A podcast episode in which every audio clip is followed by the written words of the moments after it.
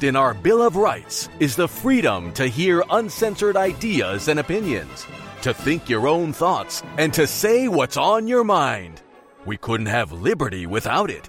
Now, more than ever, it's good to spout off, to listen, debate, and participate. Here's your host of Spouting Off, commentator, columnist, and all around rabble rouser, Karen Kataline. Welcome, everyone, to another week of spouting off. And from not just my spouting off, but lots of people spouting off. We have guests. We have a phone line if you'd like to spout off 603 816 1590. We broadcast our show live Tuesdays, Thursdays, and Fridays. And then that show goes to a lot of other places. But this is our home base here in Nashua, New Hampshire, 1590 AM, WSMN and 95.3 FM. I'm your host, Karen Kataline. And because I, um, I, uh, I'm, uh, you know what they say, you make plans, God laughs. Not in, in this case, I had all kinds of things to spout off about. Then I heard the news. Now, if you were listening live, you heard a, a bunch of news items. And I don't often do this because sometimes my head wants to explode at the level of propaganda, both what is falsely included and what is falsely excluded from the news in order to um, uh, make people think a certain thing. That's sort of like what they have in push polls, which is often called, which is it's not a poll to find out what people think, it's a poll to tell people what they ought to think. A very different poll. They're pushing an agenda. I'm sure you've seen that before. The way the question is asked is usually. Now, I think a lot of people, especially our listeners here, are hip to this, but it is so pervasive. It is so constant, especially if you are an old timer like me and you have AOL HuffPo News, you can always tell what the media is pushing. You don't have to go to 10 different news sites because they're all pushing the same thing. Unfortunately, the AP and the um, United Press International, they too are on the propaganda news bandwagon. And so what you get is uh, a message that just keeps being pushed and pushed and pushed.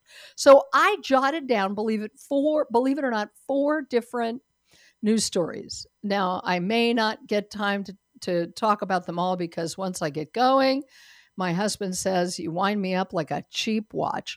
But uh, let's just get started because, again, I have like six other items I could talk about today before we get to our very first guest. But let's just take them one at a time, shall we? So, the news, and I'm not even going to say which news it was that was being broadcast before our uh, our show went live because you know what? It doesn't matter. It's like HuffPo AOL. If it's a left wing news site, you're going to get the same thing, both the inclusions and the exclusions of a story, right? So uh, there was a U Haul driver who smashed into the White House gate.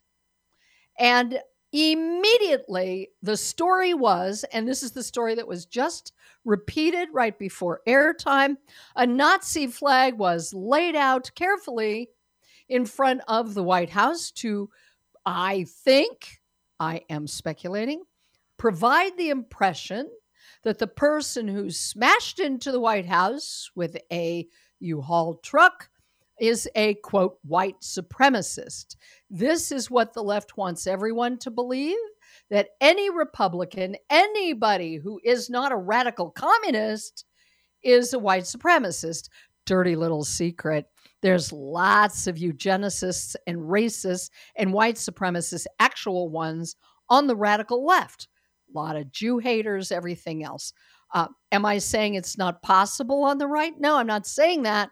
But in general, conservatives who call themselves patriots tend to be law abiding citizens and believe in stupid little archaic things like the right to free speech, the right to dissent, the right to question, all the things we talk about here. So, what was repeated in a one line news story that uh, the, the driver had a Nazi flag and uh, and that was it, right? Now the the media is full of social media is full of he was a white supremacist. Okay, his name was Sai Varshith Kandula. He's actually Indian. We don't know all the facts, although he did have a LinkedIn page. And once again, it takes more than five years for the Durham report to come out because, oh, they have to dot all their uh, T's and cross their I's. I said that on purpose. but boy, you know, we know immediately the motive, the name, the purpose, the agenda, the narrative of somebody who commits a crime, I don't know, uh, two hours ago. No, we don't. We don't have all the facts. And it is the American tradition to wait until the facts come in before you start reporting all manner of divisiveness and narrative building, which is what the propaganda media does. So this person, I don't know, you can speculate. I don't think an Indian guy was a white supremacist. Call me crazy. Although George Soros is an anti Semite and he's a Jew. But that's another story. We do not know because, doggone it, people are individuals and they must, must be judged on their behavior, not judged on some uh, arbitrary idea of what group they belong to. Because you know what? That's called bigotry ladies and gentlemen. That's what it's called. If you make a broad generalization about somebody based on either who they voted for or what color their skin is or what religion or race or color or creed, this is what, as we know, I've said too many times, the radical left lectures us, preens, and virtue signals to us, is what we must be aware of, by the way. It is not a crime to be stupid and ignorant but they still lecture us, m- making it seem like a crime, except that they themselves are more guilty than anyone because they make snap judgments about people um, based on superficial things. Why? Because that's a collectivist thing to do. You see? I told you. Wind me up. I'm like a cheap watch. Okay, second item. I won't get to them all. Um, Oh, uh, one other thing. It's uh, the articles about this uh, uh, non-white supremacist was an excuse to bring up misinformation, lies about January sixth two years ago, calling it a deadly insurrection.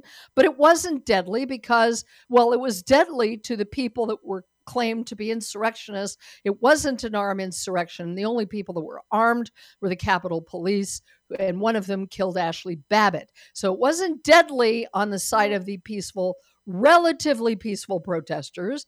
There were people who were not. It was deadly on the side of the Capitol Police that killed somebody who was unarmed. There's no evidence that any of those protesters were armed in any way, and yet the misinformation goes on and on.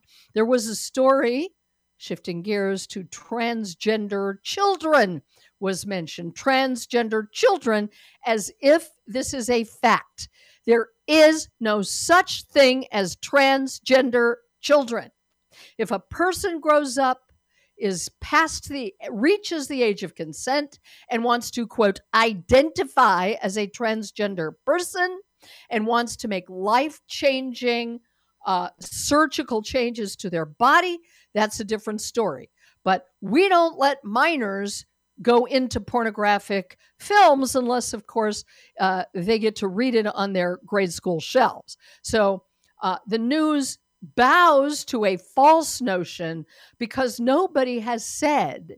Uh, uh this has been fed to us that there is such a thing as transgender children.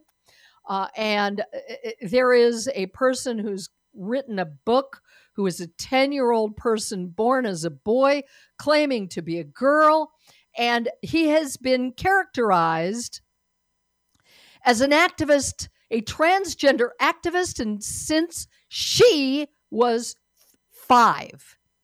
This is madness, ladies and gentlemen.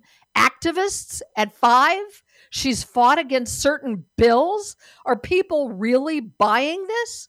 Why? Because if you question it, you're called anti trans. What does that mean? Well, you know, if you're pro trans, it means that you're totally erasing the whole gay thing because now all that really matters is trans, trans, trans. Even the gays are upset because the left eventually eats its own. Uh, third issue this was just in the news protect doctors who perform abortions. So there are now bills going out to protect doctors who perform abortions. If you're a questioning individual human being who has questions and is interested in intellectual honesty and consistency, you might want to ask why these same people who want so badly to protect doctors who perform abortions when there is no evidence that the government has moved to um, uh, charge doctors who perform abortions, which are legal in their own state. We haven't seen this as a major problem, but the left always tries to claim victimhood before it provides the solution that they were trying to provide anyway. How come those same people make no moves to protect doctors who prescribe off-label drugs that the that other uh, radical leftist doctors in the CDC don't want them to prescribe? What if they're thinking for themselves because they had a whole lot of medical education and spent thousands to go into debt to become a doctor, and now suddenly they have to take orders from the WHO and the CDC? They're not allowed to practice as independent physicians. The whole notion of a second opinion goes right out the window. How come these people aren't protecting those doctors? You see where I'm get. You have to be unbelievably conscientious just to listen to the news these days. And you may not come to the same conclusion I have on a couple of these news items, but this was a two minute newscast, ladies and gentlemen, a two minute newscast. How about that? And within that are omissions, sins of, of lies and untruths. And no wonder they want to brand their political opposition as engaging in mis and disinformation. That's what they do, ladies and gentlemen, and they do it every single day and twice on Shabbos. All right, we're going to take a break. When we come back, we're going to have our first guest. I'll tell you about him when we come back. You're listening to Spouting Off here on WSMN and elsewhere. Stay tuned. You're listening to Spouting Off with Karen Kataline.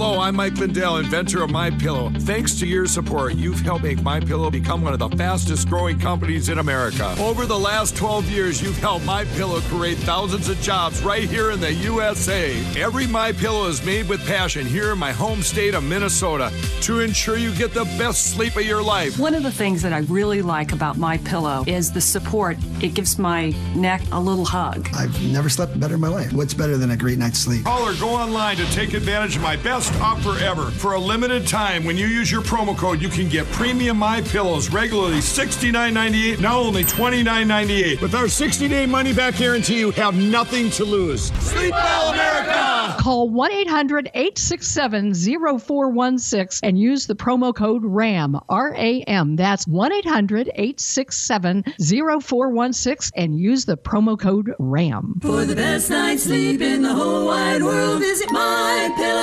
Put a frog in a pot of boiling water and it'll jump right out. But put a frog in a pot of cool water and slowly heat it up, that frog will boil. As a metaphor for us and all that we go through as veterans, it's a story that rings true. We learn to endure the heat in silence. We apply what we learn to life the bills, the job, the family, things we're expected to handle with ease. When life heats up around us, we just try to stay afloat. We let the water boil. Reaching out isn't easy, but you've never been interested in easy. You join because you are not afraid of hard work. You are not a frog. If you or a veteran you know needs support, Don't wait until the water boils. Reach out. Find resources at va.gov/reach. That's va.gov/reach. Brought to you by the United States Department of Veterans Affairs and the Ad Council. Spouting Off with Karen Kataline will return in a moment. The Reading Foundation provides evaluation and tutorial programs based upon the Orton Gillingham philosophy of learning, based upon the study of language, how children acquire language, and the mechanisms involved in learning. All the learning pathways of the brain, visual, auditory, kinesthetic, and tactile, are addressed and strengthened to build a strong foundation for the acquisition of reading skills. If you are interested in learning more, please contact the Reading Foundation for more information. The Reading Foundation is at 10 Northern Boulevard, Unit 19, Amherst, New Hampshire 03031, or you can email us at readingfoundation underscore rf at yahoo.com. And of course, you can call anytime at 603 882 0992. The Reading Foundation, Amherst, New Hampshire. And now, more spouting off with Karen Kataline.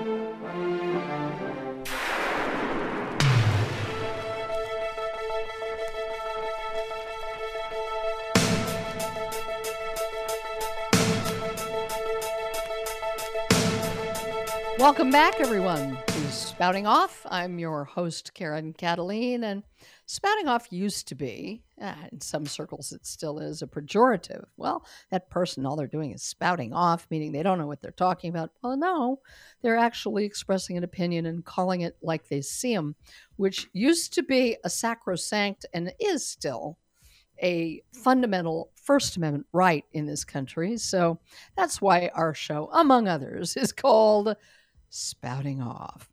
To speak un, without censoring yourself and saying what's on your mind. Here, as our first guest, is somebody I'm so delighted to meet for the first time. His name is J.P. Kirby, and he's the director of student rights at Young Americans for Liberty.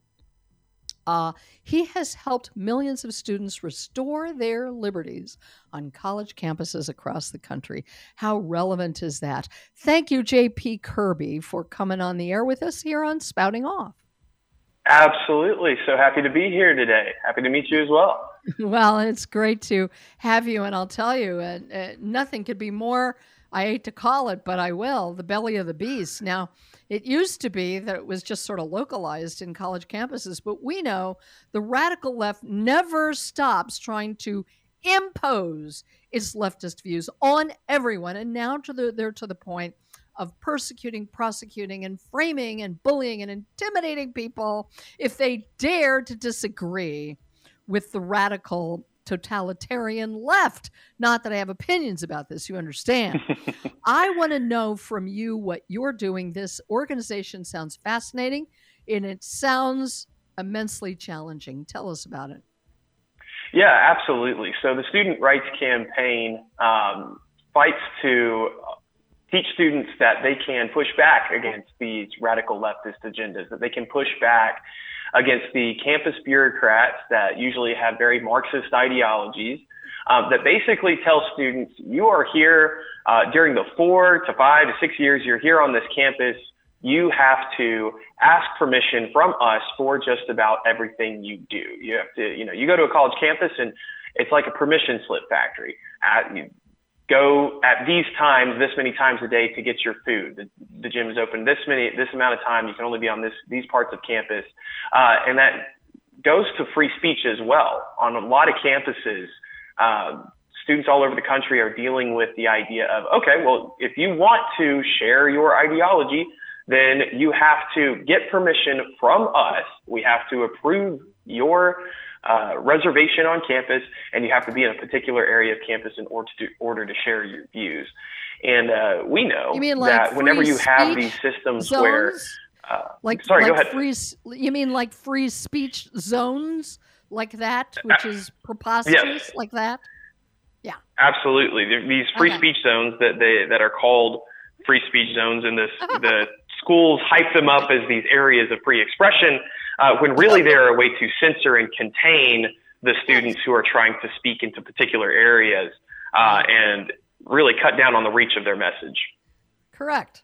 Correct. Now, do they are they selective? This is almost a rhetorical question as to who can who must use those free speech zones. Are they as um, um, um, strict about it with radical leftist policies with which they agree, or just people who dare to disagree? You know, it's funny how that usually works when there are rules made by bureaucrats that have Marxist agenda. When you're talking about um, recently, we had a situation at Arizona State University. We're happy to announce that um, our p- appeal was successful in defense of our student Tim Tizon, uh, who was arrested last year for handing out constitutions at his table. Uh, Arizona wow. State had this, yeah, Arizona State had an area on campus that um, they were just very, very strict about these students needing to get this permission slip. And Tim said that he was going to pass out constitutions in open and public space. And uh, the school sent the university police department, arrested him, and then later pressed charges of criminal trespassing uh, just for him being out on, on campus sharing campus? constitutions. Criminal trespassing on his own campus? Uh, Correct. Where was this? Yes. On a public street? Uh, where was it? Oh, this was in uh, a an open and public space on campus, sort of their campus quad, right? Where right. if you as a student were just going to figure, hey, I'm going to go out and share my ideas with were with students wherever they are at on campus. Um, uh-huh. He set up a table in the campus quad, Memorial Union, um, tens tens of feet away from any sort of doorway, any sort of other student group just out there on his own trying to approach students with his constitution. Well, and, and, and such a yeah. radical idea in a state funded college mm-hmm. or university to hand out a constitution. Does exactly. this not accentuate where people are that have the power on campus? They are offended by the United States Constitution let's uh, move to how you help students on campus. And if you have any outrageous stories first, and then maybe we'll go to the more positive things of what people can mm-hmm, do. Mm-hmm. That's usually what we do. But, but yeah, us, absolutely. Us, so I the mean, way that what, we typically help yeah. students who are having problems with these uh, with these free speech issues on campus, if it's a situation like Tim, which is one of our more outrageous stories, just handing out Constitution, police cruiser pulls up, takes him to jail um, when we have situations like this, we connect our students with legal partners such as the Liberty Justice Center, who helped Tim with his appeal, such as Alliance Defending Freedom, ADF, such as Foundation for Individual Rights and Expression, FIRE, uh, nonprofit partners that, that help us with the legal side of things, being able to file legal defenses for our students. We work with the students uh, in a proactive way to try to um, repeal these policies on campus by petitioning the administration, by building a movement on campus with our student rights campaign to convince the school to drop these policies before they're ever enforced on campus. And we've had a lot of success with that, getting policies changed proactively so that these schools don't have this card up their sleeve to play later on students they don't like what they're saying. Mm-hmm. But when we have situations like Tim's, we are able to connect them with uh, legal experts and lawyers that are able to file the right appeals and potentially file lawsuits against the school to be able to, um, you know, cha- force the school to change the policy through the power of the courts. And in places like Arizona, in places like Alabama, where we just got a big Supreme Court of Alabama victory uh, at University of Alabama Huntsville, a lot of times these lawsuits are basically just holding the schools accountable to state law, much less federal constitutional precedent. And so it's it, it a lot of people would be shocked to find out how many college campuses are college campuses are willing to go against state law uh, to hold on to their methods of censorship. Yeah, well, they do have friendly judges in many places that will uphold unjust laws uh, mm-hmm. What about this this social contagion? I dare call it a virus of telling people uh, what they must refer to others as in mm-hmm. the form of pronouns. Uh, right. This is a brazen violation of free speech. How does it play out on the radical leftist college campuses, and what are you seeing there? What I'm seeing, I'm seeing uh, it's a lot of social pressure. This is this comes from the social pl- pressure of, of classrooms where professors are enforcing um, this sort of uh, you know it, this compelled speech, and that's what it comes down to. You know, it, it's yes. either it's professors in classrooms. Sometimes professors themselves are under pressure from the university administration to uh, use these pronouns in their classrooms, and sometimes uh, it is just, you know, we've seen how the cancel culture mobs can come out when a professor or student uh, to, you know, participate in this compelled form of speech. Uh, they like to come out of the word work, woodwork and really make professors and, and students' lives very difficult um, who are not going along with that. But that's part of our fundamental rights. Part of freedom of speech is not just the right to uh, proclaim your beliefs, but the right to not participate in things that you do not agree with that are against your conscience. You know, freedom of, uh, of religion is in the First Amendment as well.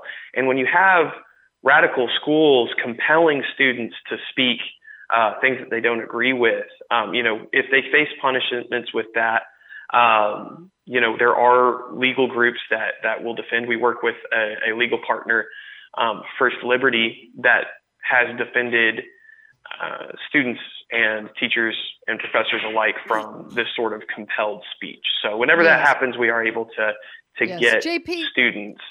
I just connected. want to point out, and it, it may be a secondary point, that while I totally appreciate the religious aspects of the compelled speech, you do not have to be religious or make it a religious argument uh, to be told that you must now use words to refer to other people or you Absolutely. will be bullied and intimidated so yeah uh, exactly the, and the exactly to your point when you're talking yes. about the for example the these these authoritarian schools trying to enforce their COVID lockdown agendas on students. Exactly. They yeah. sort of use the other side of that argument that you're saying, where the only way that you could get an exemption from these, you know, the, the vaccines in order to go to classes was to have a religious exemption. Well, where does that leave the rest of the students who don't have that same religious compulsion? Are you going to sit through and and judge each person's religious beliefs mm. and say yes, you do believe well, that? That's what they want to do. And they were leaving students no recourse to just make their own decisions based on their yeah. own conscience. Yeah. JP, I want to ask one more question before we get to what people can do, but it goes to the courage to stand up and speak out no matter how old you are.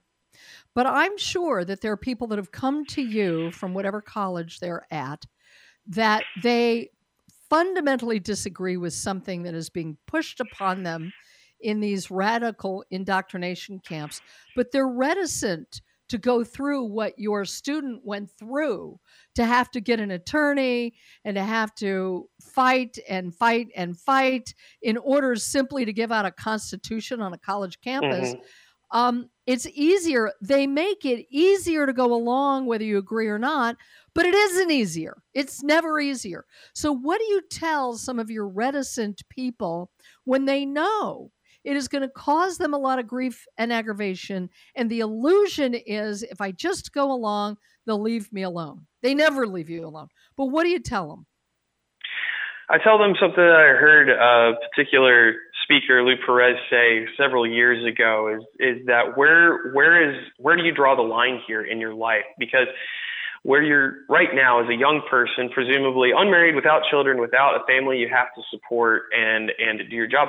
Is this going to get easier when you're out in the workforce? When your boss tells you you have to uh, comply with these things? When it's going to be easier for you to move up the ladder if you go along with with the you know the agenda that's being pushed on you? This is our training ground. This is your opportunity as a student who is facing persecution and facing, um, you know, this authoritarianism. You will never have a better opportunity to learn how to stand up and face your rights than right now on a college campus. Because yeah. if you truly believe about your freedoms and your personal beliefs being respected, then this is the first baby step and it's never going to get easier than right now. And you have so many resources as a college student. You have you have certain legal protections against retaliation. There are, especially if you're going to a public campus, we have real legal ways to defend you that we won't have in your workplace when you when you go out into the real world. And so right now, I, what I really have to say to the students is, you know, we all know that the cost of liberty is eternal vigilance. And right now, this is the, it may seem hard. It seems difficult to go up against your professors, against the school bureaucracy, but we've won before. We know what it looks like to go up and win these battles. And I ask them to take the leap right now in this period of time where you have the opportunity right. to use your resources and to stand up right now and learn how to be the organizer and the liberty warrior that you can be later in your life when it becomes more difficult. So that's what I tell, tell my students right now. That this is the opportunity um, that you're going to have to be able to change policy and, and right. to stand up for your rights without having to worry about minutes, the future of your. Ha- we have only about two minutes. We're going to have to wrap it up. But I wanted you to talk briefly about the fact that you have had a lot of successes in ending mask and vaccine mandates, yes. removing pepper spray bans, defended free speech on all kinds of places. Talk Absolutely. about that quickly and how people can help you to do more of what you're doing. Absolutely. So we have, through the Fight for Free Speech and our student rights campaign, we have brought rights back to 2 million students every year on college campuses from the from the campuses we've affected. You're right. We we've gotten we were first in front from the beginning of 2020 fighting against the COVID tyranny on college campuses. We understand that students are are in these isolated environments and we have processes and we have connections to legal groups that we help get students organized, teach them how to reach out to their classmates and affect change. And when worse comes to worse, we have resources to get them connected with legal with legal groups. So if anybody out there wants to help, they can go to yaliberty.org slash SRC as in Student Rights Campaign. Uh, if you have any if you are a student or have children or anybody on college campuses that are running into problems and tyranny and they want to fight back, you can email src at yaliberty.org, Student Rights Campaign, src at yaliberty.org. I'd love to talk to them and, and give them the tools that they need to be able to organize and push back against tyranny on campus. Boy, oh boy, that was great. You've done this before, and uh, you're very articulate for the cause. We'll have to have you back. J.P. Kirby from Young Americans for Liberty. Thanks so much for joining us. Thank you so much. Great. When we come back, we'll have Mark Sherwood joining us, and I'll tell you about what we'll talk about in just a minute. Don't go away. You're listening to Spouting Off. You're listening to Spouting Off with Karen Kataline.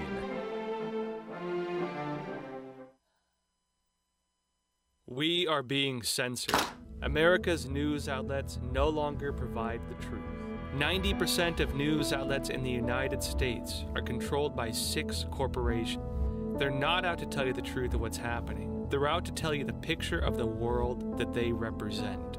The mission of the Epoch Times is to chase the truth, to ground all statements in facts, and prevent people from being misled. The Epoch Times is independent. We're not controlled by any special interest, and we never will be.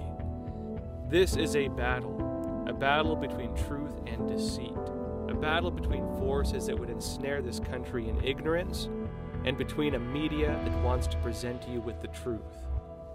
Subscribe today to our digital edition at theepochtimes.com and join the Americans who are seeking truth and tradition. Read the difference on all your devices. We'd love to have you on board.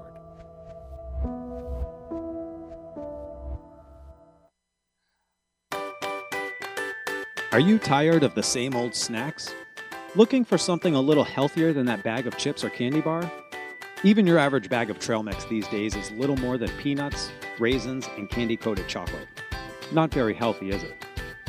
Allow me to introduce you to White Mountain Munchies.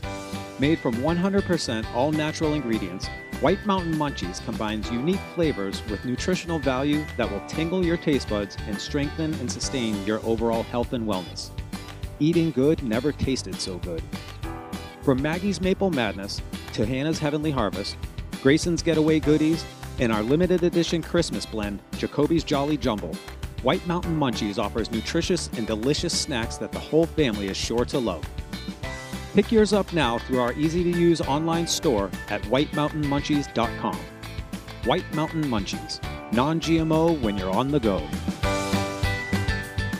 Continuing the legacy started in 1904, Roger Pellerin of Gate City Monument Incorporated continues to provide the same high quality monument, custom headstone, and stoneworking craftsmanship today that they built their reputation on over 100 years ago, servicing Nashua, New Hampshire, as well as nearby areas in Massachusetts, such as Lowell, Billerica, Chelmsford, and beyond. From creating custom monuments to memorialize, to landscaping and granite work or restorative services, each job is done to your satisfaction and is backed by decades of experience and integrity. If you're thinking about stonework, think Roger Pellerin of Gate City Monument. Visit online at gateCityMonument.com, stop by and meet Roger at 321 West Hollis Street in Nashua, or call 603 883 7141. That's 603 883 7141. Gate City Monument, memorials of distinction for people who care. Spouting Off with Karen Kataline will return in a moment. Since 1930, United Way of Greater Nashua has been your trusted partner to fight for the health, education, and financial stability of every person in every community. When a low income child needs access to dental care, or parents need quality after school programs where their kids can learn and be safe, United Way is there. When a person with disabilities needs a supportive day program where they can thrive, or a family loses its home and needs a place to regain financial stability, United Way is there. When a homebound senior needs food and supportive social connections, or when it comes time to die with dignity, United Way is there. The programs supported by your United Way are the heart and soul of Greater Nashua. When you volunteer or donate to United Way, you lift up the community where you live and you work. As a highly regarded nonprofit with Charity Navigator and GuideStar, you can be sure that your donations will be used for the work of making Greater Nashua stronger, smarter, and safer. Learn more and connect with us at unitedwaynashua.org. Sign up for Karen's newsletter and read her columns at KarenKataline.com. Now back to Spouting Off with Karen Kataline.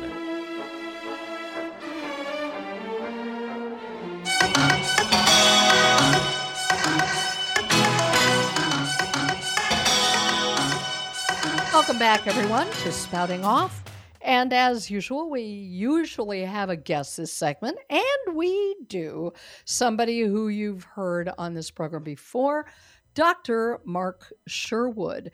He was a police officer, ran for governor of Oklahoma, and is in practice as a naturopathic doctor, along with his wife, Michelle Neil Sherwood, who's a DO, and they have a, a, a successful medical practice in functional medicine. Uh, and he likes to talk about uh, uh, how you can better your health. That's part of what we're going to talk about. Welcome, Dr. Mark Sherwood, to the program.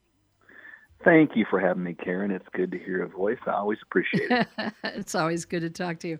So, when I got the show notes, it said, quote, the true pandemic in US in the US is obesity and type 2 diabetes. And my first thought was, I'll tell you why. Because the minute you call anything a pandemic these days, it's just an excuse to allow more intrusions and dictates in people's lives from supposedly high places. We've been lectured to about these issues for years. And the, what I think the greater issue, but I will definitely want you to talk about, you know, obesity and type 2 diabetes. But what to me is the greater issue is the the absolute ought to be sacrosanct line between uh, between patients' bill of rights, the right to self determination, mm-hmm. and an overreaching health uh, gargantuan establishment that tells you this is what you must do, and any doctor who says differently, uh, we're going to punish him and we're going to punish you. So that that was part of my problem. So no, ahead. that's a that's a great point. I appreciate that. The interesting thing about that is, you know, pandemics by definition are are sort of this disease process that is so high and so unusual and so out of control compared to an endemic.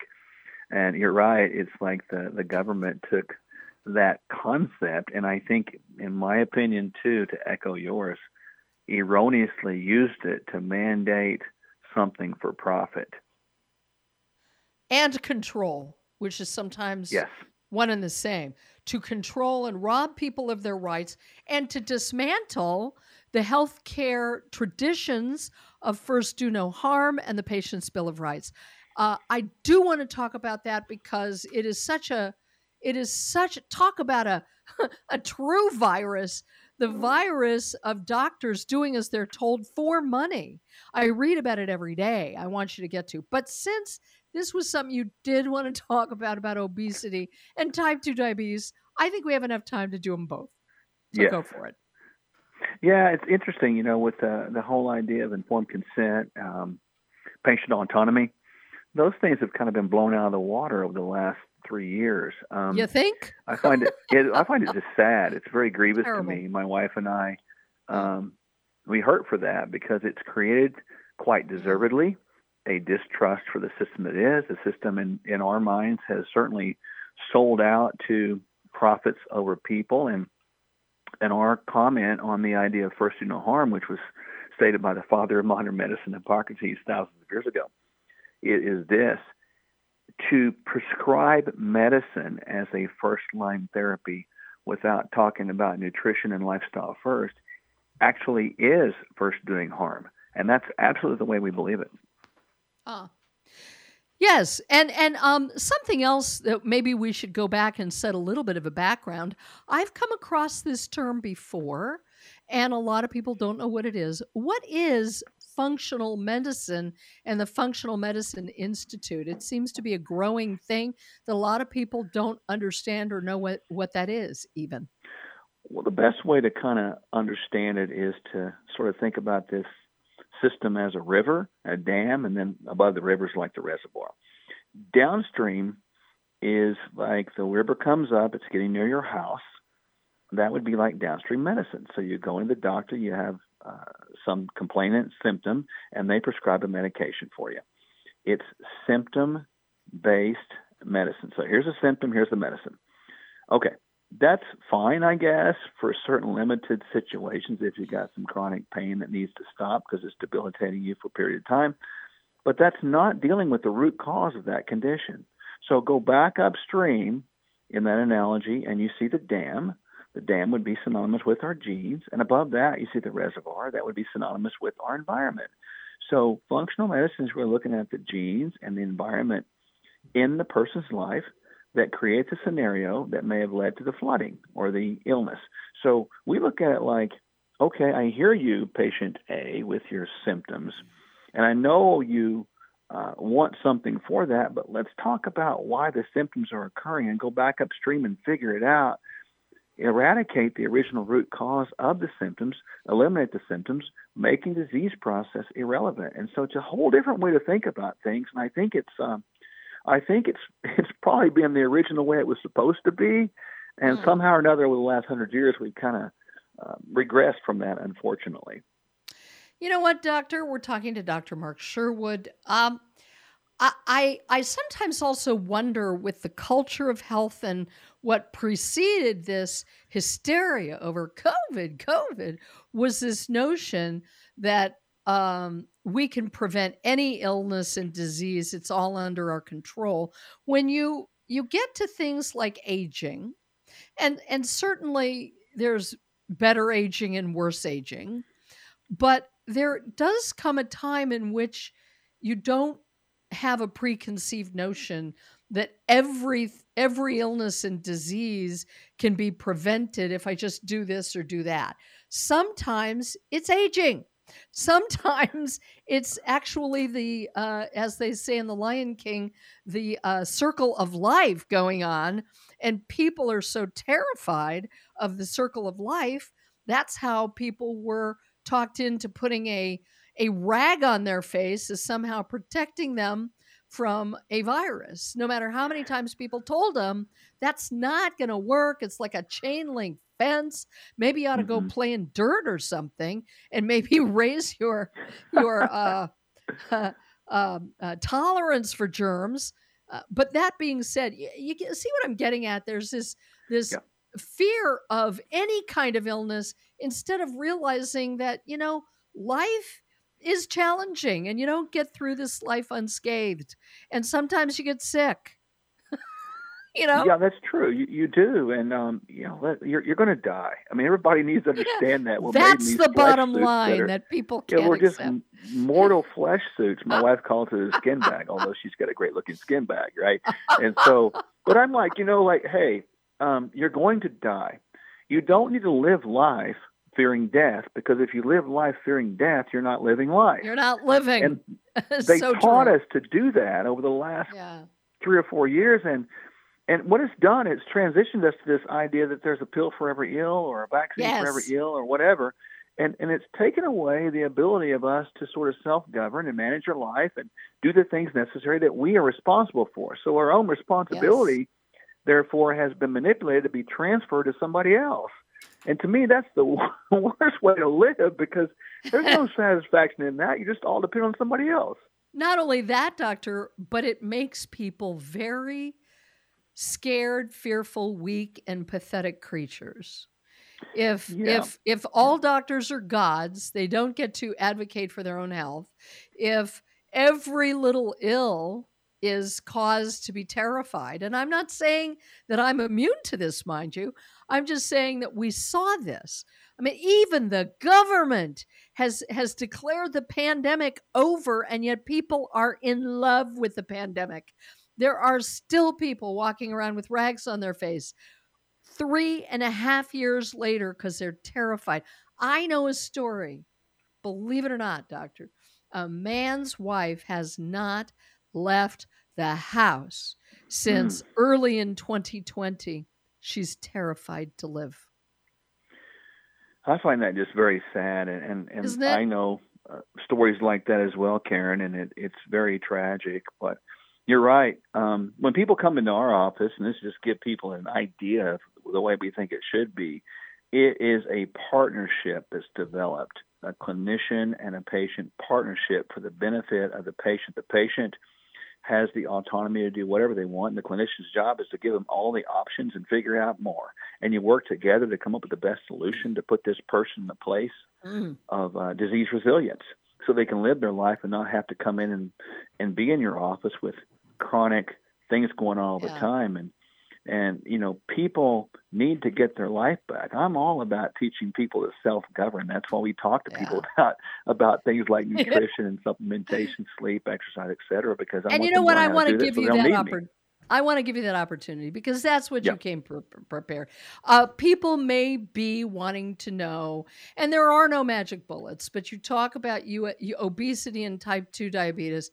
What do, if you were put on the spot and you told people, okay, here's what you need to do to uh, address your obesity and your potential for type two diabetes? What are you going to tell people? Well, first of all, I'd make a shock statement like this and say obesity is the fastest growing non communicable disease in the history of, of the world. You know, let them think through that a minute. But but then then I would say, all right, you, if you eat food that's created in the package God made it, and that's a very big statement. Just eat food that you can imagine growing in the Garden of Eden or walking in the bushes. That's food. Everything else is not and was never food. If you get yourself seven to eight hours of sleep, stay off of negative media, and begin to move every day, realizing that sitting's the new smoking, realizing that you're not born with medication deficiencies, and just get that through your mind. Those simple concepts right there go a long ways towards remediating and avoiding these things. Just like that, huh? It's not just like that. I think a lot of people, and of course, I wrote a book called Fatlash, so I have a few opinions on this. Mhm. Um, and that doesn't mean I've found all the answers either, because it's a lifelong struggle sometimes. But what about the people who are in kind of a this is because my social work background.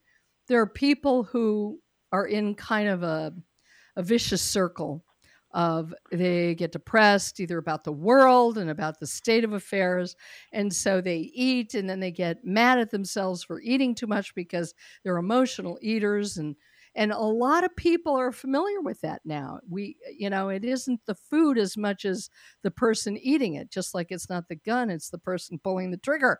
So, mm-hmm. uh, what do you say to them about that? I mean, they get all caught up in, you know, should I eat low carb or low sugar or low fat or this or that?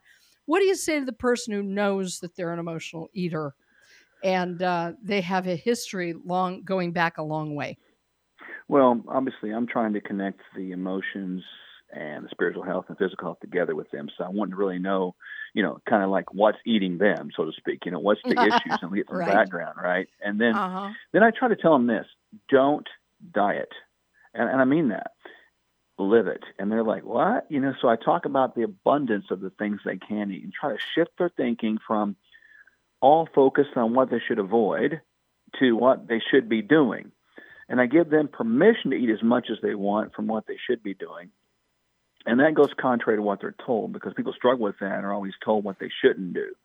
And so I try to work with them that way. And then I try to come up with coping mechanisms like when they are hungry Uh, or they think they are to really analyze the fact are they hungry and have something to drink at that time or go for a walk. And over time, working at one meal a day or two meals a day, they begin to see some weight loss, see some success, and really enjoy that. And I celebrate those successes with them as opposed to beat them up for their their fails. Just keep encouraging them to get yeah, up. Food police, it gives them an right. outlet and a place to really sort of grow and be them and learn the process. And it's not like a light switch. I wish it was uh-huh. in everybody, but it's more like a dimmer switch. And you have to give them permission to operate a dimmer switch like that. Brighter and brighter and better and better. Great. We have about a minute, so tell everybody about your practice if they want to contact you, get a hold of you to, to learn more. Well, I appreciate you having me again, Karen. People can reach out to sure. Sherwood.tv. My wife and I would love to help people. Um, we help people all over the country. It's easy. We can do blood work, et cetera, et cetera. And we really want to live out the mantra of leading people down a pathway of true healing, giving them pathways to avoid and reverse disease processes. And if people want that kind of care, we're the ones to reach out to. Great. And uh, say that uh, website again, real quick Sherwood.tv. Sherwood.tv. That's easy, ter- Sherwood.tv. Thanks, Dr. Mark Sherwood, for joining us. Fascinating conversation. We really do appreciate it. You're welcome. Thanks for having me as always, Great. Karen. Great, great.